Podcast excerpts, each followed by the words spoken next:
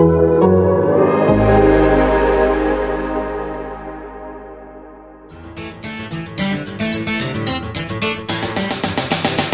and welcome to week three of Football and Grits, the Athletics SEC football podcast. We are uh, Andy. Did you get any whiplash from uh, from from week two in the SEC?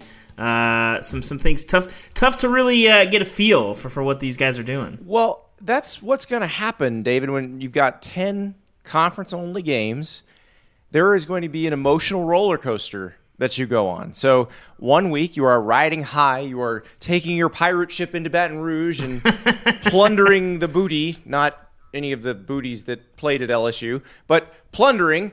And then the next week you're home losing to Arkansas. You're, you're Getting clowned by Arkansas's official Twitter account too. yeah, exactly. Because Arkansas, Barry Odom, their defensive coordinator, clearly watched a few Apple Cups and just did what Washington did. Bo Pretty Pelini much. tried to be smarter than everybody else and blitzed a bunch, and they lost. So I think if you're Mike Leach, you're looking at that going, okay, well, I guess everybody's going to do that from now on because everybody else has better players than Arkansas. So they're going to keep doing the same thing Arkansas did.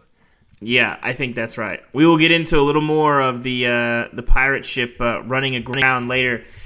Well, this is week three of the show. It is Monday, so of course that means I am here with Andy Staples, the Athletics national writer.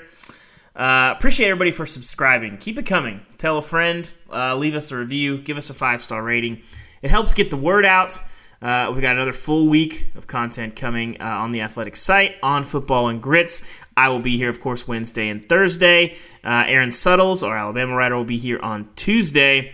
Uh, we got a lot coming. So, again, you can subscribe to The Athletic at theathletic.com backslash grits. You can read Andy's work, my work, all of our team, uh, and you can listen to the show uh, commercial free. Uh, so, Andy, we got to hand out some awards. We got to start here. Who are you going to hand your, your your best team performance? Which team impressed you the most in week two? Well, my best team was easily the Georgia Bulldogs, as Larry Munson would say. They hunkered down, you hairy dogs. And the, the thing I was most worried about after watching them play Arkansas in week one was even when D'Wan Mathis was in and, and the offense was working, they couldn't just hand the ball off and dominate. Well, that was not a problem on Saturday against Auburn, which is obviously a much more talented defense.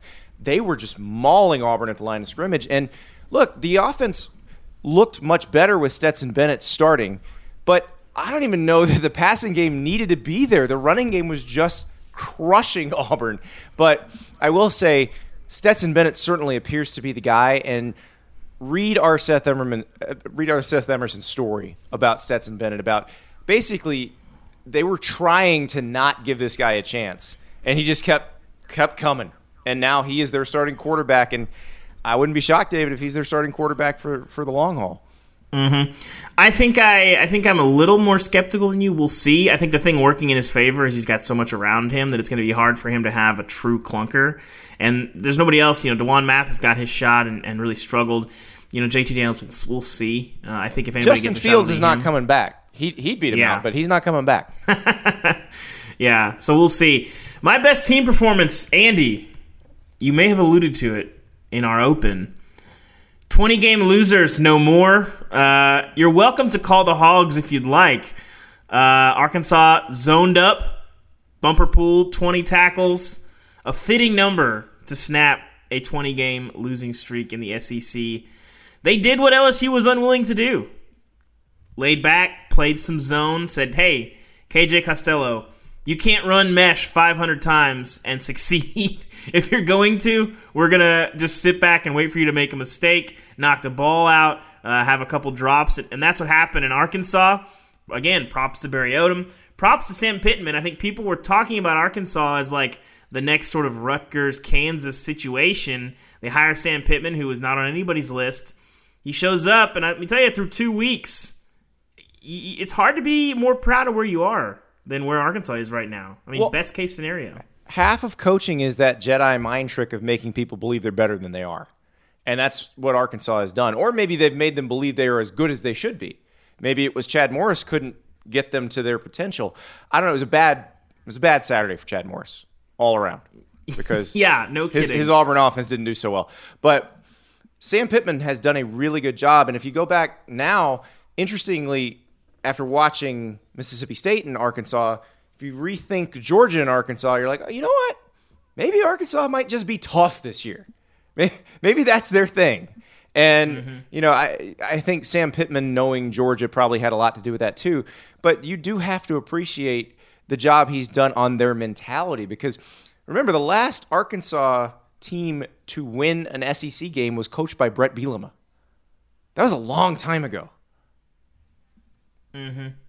I I think you, you you know you hit on it the, toughness aspect of it. I mean, people just expected them to lay over, uh, and and and I mean, I, I think Arkansas looks like a team that, that you know is going to get a win. I mean, certainly when you look at uh, you know Vanderbilt, they look better than Vanderbilt. They just beat Mississippi State. You know, you look around. If you're Arkansas, you got to feel uh, you know better than you did a month ago, I suppose. On the flip side of this, Andy, who's your worst team performance? Well, I think it's Mississippi State because you should be able to win that game still. You you needed to make one play in the entire second half, and you just couldn't do it. So I, I realized that everybody was excited about the way they beat LSU, but you have to be able to perform week after week after week. I, I'm not trying to sound like you know uh, somebody who works for the conference, but especially when there are no non-conference games, you have to be up every week or somebody can beat you. And if Arkansas can beat you, that means pretty much everybody else can beat you too. So now you have to understand you're good enough to beat LSU, you can be bad enough to lose to Arkansas. So this is the kind of preparation you got to put in and that's probably the defense you're going to see. That that's probably if you're KJ Costello, get used to that. You're going to see that. Now, here's the thing. KJ Costello is a smart guy. The the staff, Mike Leach and his his staff have won a lot of games. They're going to get stuff figured out too. So somebody else is going to try that defense and it's not going to work. And then we do this all over again. We dance this dance again, but that's the part that makes this fun. But I think if you're Mississippi State, now you know you can't just roll your helmets on the field and win any game. It's just not going to work like that. Mm-hmm. The full Mike Leach experience in two weeks. Listen, everybody always asks, you know, why hasn't this guy gotten a major conference job? Why hasn't this guy got a big time job? There's a lot of reasons. He's a lot of fun, but there, you know, I think I said, you know, when Tennessee was talking about getting Mike, Le- Mike Leach, we mentioned this, I think, a week ago. I think they would have gone eight and four every year, would have had a lot of fun, and then it would have been uh, a really fun three or four years of Tennessee football before people got sick of it. And uh, I think he thrives in these roles where he's at a place that, that struggles to to um, you know be in a bowl every year, and if he can get them there, like he did at Texas Tech, like he did it um, at uh, at Washington State. I mean, I think Texas Tech they're still trying to have a better season than he had in his last year that got him fired, if I'm not mistaken. Right? They went nine and four Yeah. that year. Well, think about it. They had the coach of the Arizona Cardinals and the greatest living quarterback yeah. and couldn't have seasons like they had with Mike Leach. So props to uh, you know that situation. That'll be fun to watch. Uh, my worst team performance. Looking to the West, the seventy-five million dollar man. They didn't pay him to lose by four touchdowns to Alabama. That's not why you're getting seventy million. Seventy-five million dollars guaranteed, and that is, you know, there's not a good reason for it. There's not a good reason for it, and and you know, Alabama's Alabama. They're going to do that to a lot of teams. But again, Texas A&M has a ridiculously talented roster. They have guys. I know there's opt-outs, there's all these things, but they've recruited really, really well. They have a team that should be more competitive. That was not a competitive game. That was not. Their their touchdowns were a little bit fluky in general. They had the weird like out of bounds play where he kind of kept running and they had a pick six. Like these these were not necessarily like, hey, we're going down the field and scoring, and then they just get their doors blown off. I mean, you got. to I mean, it's just as simple as you got to be competitive, and they just weren't. And I, Well, I, I don't have and- a great reason for that. You've got to be almost perfect to beat Alabama. I mean, mm-hmm. that's the, they don't let you make mistakes. It's sort of like when you when you watch Ohio State Michigan games.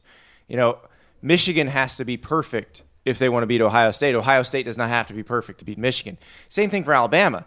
Alabama doesn't have to be absolutely perfect to beat all these teams, but for the most part, except for maybe Georgia, nobody else has the talent to have an imperfect game and beat Alabama. So if you're A and M, you just you you have to be better than this. And I, I don't there, there's not really a way to say it. There's not a nice way to say it because you've recruited pretty well, but you have to be better.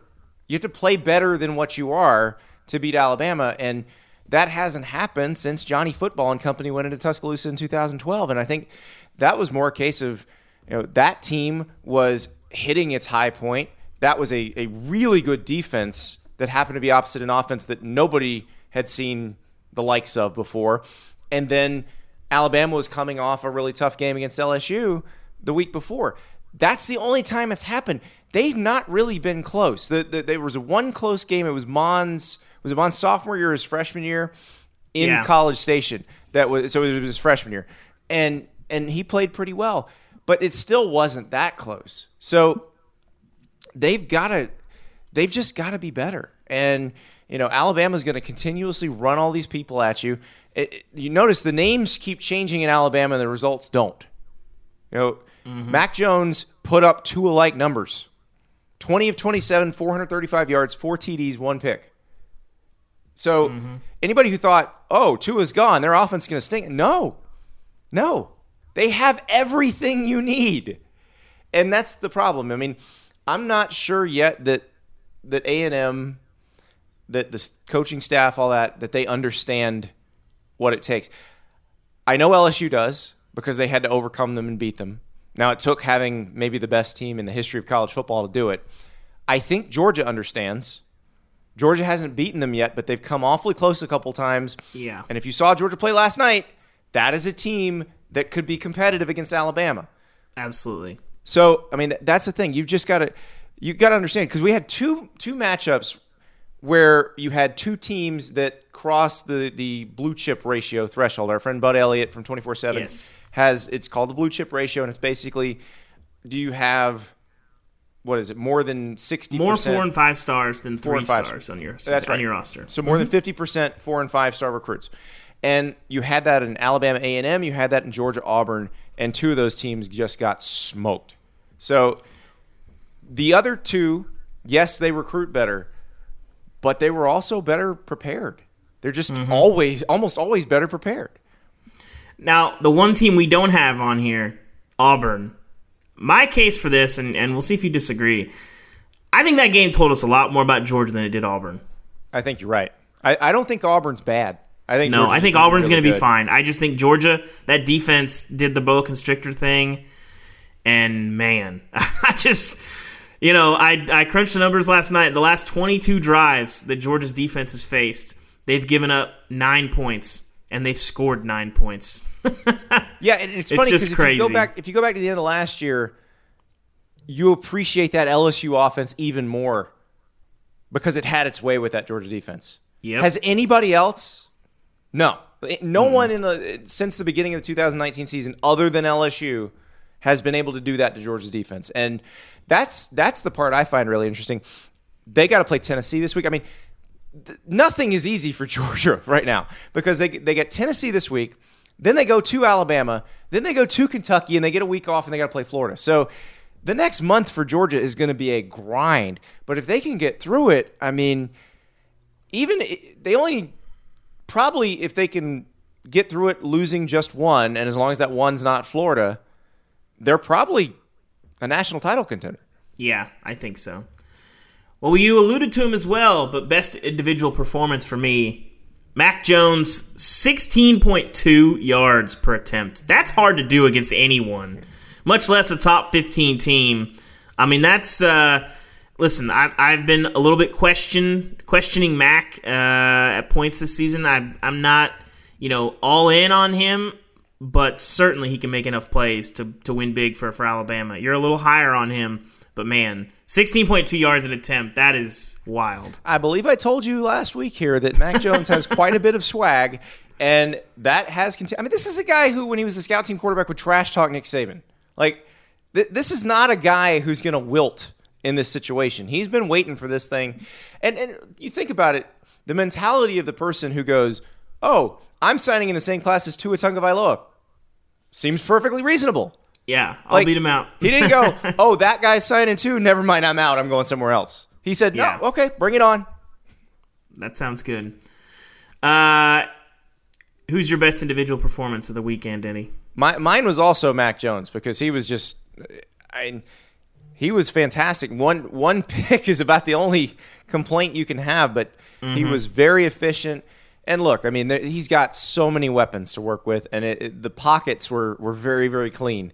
But the the guy is replacing Tua without missing a beat, and I never would have thought that was going to happen because Tua changed the way Alabama played offensive football, and now it looks like they've just sort of this is what the standard's going to be. Alabama's a team mm-hmm. that can can throw for 400 yards a game on you, and like even at the height of the Saban era, you would have gone, no, that Alabama, no, they won't do that. But that is what they are now, and mm-hmm. you know it, it. They they've got a good defense, but it's not a defense that's going to just completely destroy you like 2011 and 2012. They're capable of winning games multiple ways, and they're certainly capable of winning shootouts. Well, I think there's only one candidate for the best game, but Andy, do we want to pour one out for Kentucky? Losing the best game of the weekend, a winnable game on a College missed extra kickers, point man. with. With, with 83 points on the board, it's the 84th one that matters, and uh, they can't get it through the uprights. Yeah, it's it was not not a great situation for the Wildcats. I mean, they ran for 408 yards and six touchdowns and lost the game. That's that Now- is- that's hard. That's harder to do than average 16.2 yards of pass attempts. Yes, I mean it, it's an, it's incredible. Uh, Ole Miss throws for 320 and four TDs. I I think this Ole Miss offense is going to be good. I think it's going to give lots of teams trouble. I'm mm-hmm. excited to see it against Alabama's defense. I'm not particularly worried about Alabama in that game. I think even if Ole Miss scores a few, it, that game could be 65 to 30. I mean, it, it's just one of those that Ole Miss's defense is not quite there yet, but their offense is is there. And Lane Kiffin's done a really good job. You know, it's interesting because I think on the outside, a lot of people thought John Rhys Plumlee was going to be the guy through the offseason. But if you look at Kiffin's offenses, if you look at the offenses that that his offense coordinator Jeff Lebby has run, the they're not usually run first. They usually want a guy who can catch it and throw it, and that's what Matt Corral is. He's he's gonna he's gonna catch that snap, get it out on time, and he doesn't mind trying to fit it in there when when it might be a tight window. So. I I think they are going to be a lot of fun to watch. Kentucky's better than we've seen. You know, they lost to Auburn. They lose this game. They're going to beat somebody down the road that they, Yeah. they probably shouldn't. But they they have to be better in the secondary. They cannot let themselves get torched like this because they're actually pretty good against the run. And offensively, they can control the ball on the ground against most teams. I don't think they could probably do that against against Georgia. Uh, they may they may struggle against Tennessee, but for the most part, they can run the ball on people. So I I don't think it's all over for Kentucky. Just you know everything gets magnified when you only have ten games. Yeah, the lane train right now, all gas, no brakes, quite literally. So uh, we'll see. Well, uh, we wanted to talk about, we mentioned at the top, the, the two Jekyll and Hyde teams. Mississippi State, sort of, uh, we kind of explained what happened there. What do you make now of Georgia's opener? Do you, do you, are you willing to shrug that off and say, ah, maybe they started the wrong quarterback, something That's- was off, maybe Pittman knew what was going on? What do you make of the Georgia opener now? Well, I'm certainly saying they started the wrong quarterback. I, I think the the three the three halves you've seen with Stetson Bennett versus the one half you saw with D'Wan Mathis are very, very different. And they look comfortable and confident when Stetson Bennett's in the game. And that's just it, they didn't look like that at all in the first half against Arkansas. And the thing is, you know, maybe it's different against Alabama's defense, but I don't know. I mean, the way that, that the way that offensive line played yesterday against a really athletic Auburn front seven, it's not like Alabama's defense is that much more athletic than Auburn's. It's it, they're probably better, and they're maybe mm-hmm. be- a little bit better designed to deal with Georgia. But I just I don't know. I I think Georgia can handle anybody they're going to play. the question is, what happens when somebody score starts scoring on Georgia? What happens when there's pressure on Georgia to score? And I, I think you saw that in the first half of the Arkansas game, but I think there will be games like that. I think Florida could be like that. Florida could Florida's going to rope some teams into some shootouts this year because Florida's defense is not quite what it was last year, and Florida's offense is considerably better than what it was last year. So uh, they're going to score points and give up points, and Georgia is designed to, like you said, boa constrictor you. The question is, can they handle a shootout? We know Alabama can handle a shootout. So Georgia's got to figure out can we win games multiple ways? Because if they can, then they can beat anybody. Mhm. Mhm. Well, that'll do it for this week's show. Thank you guys for tuning in to the Monday edition of Football and Grits. As always, I'm your host, David Ubben. Andy Staples joins me. Andy, one parting shot. Do you see any upsets on Saturday? Looking ahead. They're going to be upsets. I just don't know where. I like that team you cover going to Georgia. Tennessee looked good against Missouri. They look Possible. really good. It's possible. Here, here's another one. Uh, This is this is one because I I don't like road favorites, especially when one team is backed against the wall. Could A and M beat Florida? I have a lot more questions about A&M than I do about Florida. That's but a if meltdown. A&M's going to show us something. That is a meltdown. Think about what the atmosphere within the A and M fan base is going to be like if Florida goes in there and blows them out. Mm-hmm. They, they're going to turn on Jimbo if that happens. Yeah, So they better they better keep that game close.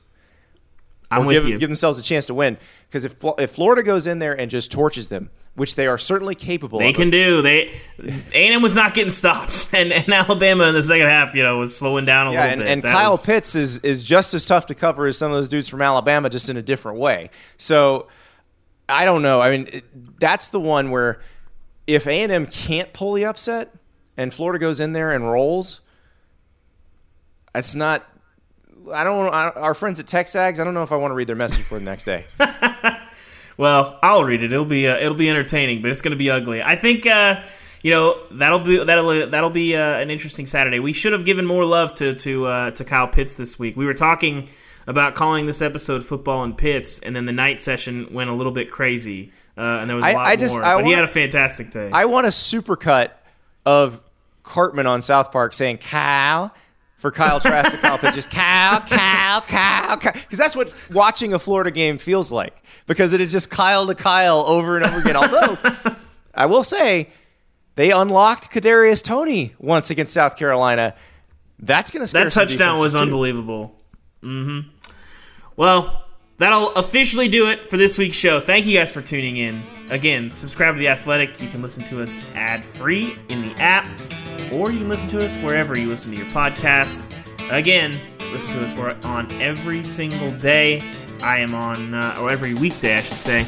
I'm on Mondays, Wednesdays, and Thursdays. And then tomorrow, you'll be able to hear Aaron Suttles, our Alabama beat writer who knows what Mac Jones has to offer.